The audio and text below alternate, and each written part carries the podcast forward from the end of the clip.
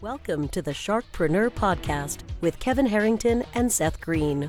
Kevin Harrington is the inventor of the infomercial, one of the original sharks from the hit TV show Shark Tank, and has generated over $5 billion in TV and digital direct response sales. Seth Green is the world's first trusted authority on cutting edge direct response marketing, a best selling author, and the only three time Marketer of the Year nominee. On the podcast, Kevin and Seth interview sharkpreneurs who share straight talk on what it takes to explode your business. Why do so many businesses struggle while others seem to explode overnight? Do you wish you had the secret to this type of exponential growth? Now, I've scaled more than 20 businesses to over $100 million, and it's not just luck. In my new book with Mark Timm, Mentor to Millions, you'll learn the repeatable framework I use in all my business ventures for massive success. Order at kevinmentor.com and get over $1,000 in bonuses. Head to kevinmentor.com. Welcome to the Sharkpreneur Podcast. This is your host, Seth Green. Today, I've got the good fortune to be interviewing Tim Cakir. Tim is a growth consultant who helps companies, entrepreneurs, and students achieve fast and consistent growth. He's worked with more than 17 startups to date. Some of his best achievements include helping two startups receive 1.7 million euros in Horizon 2020 funding, increasing recurring revenue of one startup from 80,000 to 300,000 in less than 18 months, and completing projects such as implementation of OKRs, building dashboards, rebranding, and product launches. Tim, thank you so much for joining us. Thank you, Seth. It's a pleasure to be here. All right. Well, let's go back in time a little bit. How did you get started? Wow. Okay, that's a great question. Well, I started in sales actually in in the US, and I was selling carpets door to door. That was my first job, I think. Uh, then I realized that sales wasn't for me, uh, and I figured out what marketing was. I switched to marketing, and from there, I start combining all my knowledge of sales, marketing, and a little bit of product, and I start calling myself a growth consultant. Well, congratulations on that. I'm sure the longer version of that story, if it isn't in a book, should be somewhere. so, talk a little bit about um, kind of the longer version of your history in terms of what you've been able to do for the startups that you work with. Yeah, absolutely. So I was uh, lucky enough to uh, from London uh, to actually in London first. I started to help um, companies, more more publishing companies, old school publishing companies, and I helped them digitalize their offerings. So if they had magazines and so on, I started doing interactive uh, applications for them and grow these. So so they were kind of acting like startups, so that they were able to compete with the market, especially with the with the digital media market. Uh, from there on, um, I was brought to Barcelona to Spain uh, for to head some marketing departments. Uh, that was my full time jobs before I got into consultancy. Um, I've done a couple of those, and I worked always in high tech. So I was in one big data for telcos. I was in AI for or computer vision, uh, more specific computer vision for real estate. And in these companies, I was able to actually help them really um, prepare their messaging, their offering, because they were very high tech. So we had to educate the market. Um, you know, crossing the chasm basically, basically that was the difficulties, the challenges that I was facing. Um, those were really interesting companies, but then I realized that there were so many other startups that uh, would need my help. So I became a full-time consultant. Um, and in that, I was able to help uh, a lot of SaaS companies, to be honest with you. B2B SaaS has been uh, kind of my uh, niche, if you want to call it. Um, and in that, uh, I've always started to head marketing uh, and then help really create the messaging together with sales and marketing. Make sure that those two departments don't fight because as, as, as, you know that uh, that's always the case. Uh, sales will always blame marketing for the quality of the leads. Marketing will blame sales for not closing the leads. So so so basically i was helping really with technology. So uh, crm implementations automations workflows uh, data and dashboards making sure that both departments can speak the same language and that the executives would have uh, the same knowledge at their fingertips at a, any given time uh, so they could make better decisions. That makes a lot of sense. What are some of the biggest mistakes you see companies making when trying to achieve that consistent fast growth that you're helping them with? Mm.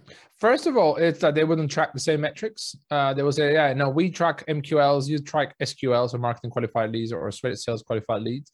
Then we started to come up with this. I mean, I think uh, it, I didn't come up with it. It's something that there is online. It's uh, more uh, the product qualified lead, the PQL.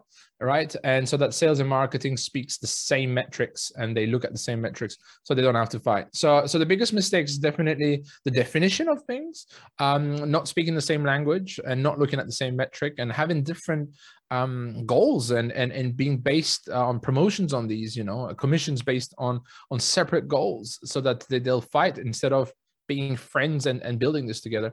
And also the other thing that I've realized is, is everybody I think that was a trend, right, Seth? I think that the trend of uh, data driven, right? Everybody would look at data and they'd be like, all right, let's do this. And it's like, hold on, hold on. You know, data is great, but you have to be more data informed and not just go with what the data says. But you are the CEO or you're the leader of that department. You know, it's your team and you have to have a bit of gut feeling and have to say, hold on, I can see what the data says. Let me double check that.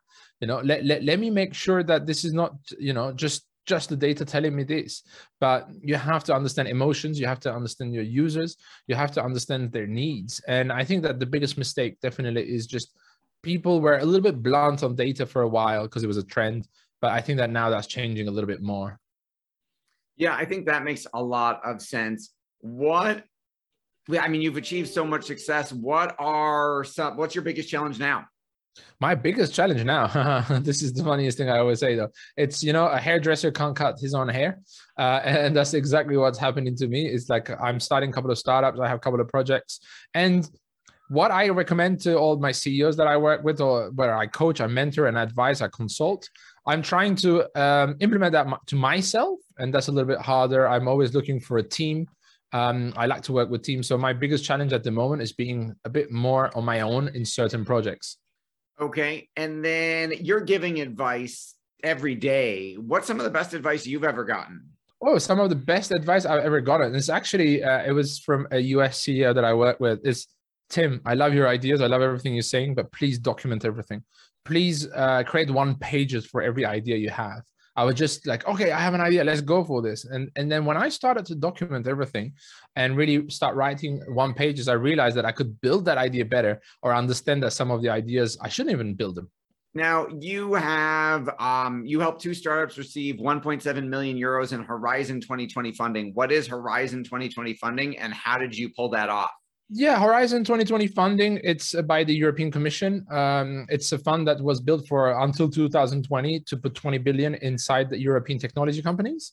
Um, and to be honest with, I had a great team uh, then, and we had a great technology. But again, it's it's what I've said. I think in the beginning, to get those fundings, we had to really make the the messaging clear and the solution clear, right? To be able to to, to really show the problem and that we've built a solution for it, and not just go, oh, we have a technology because the technology is amazing, but we're not looking for technology. We're we're looking for solutions to problems that exist.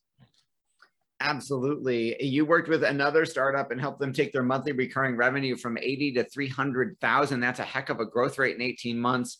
What were some of the factors responsible for that success?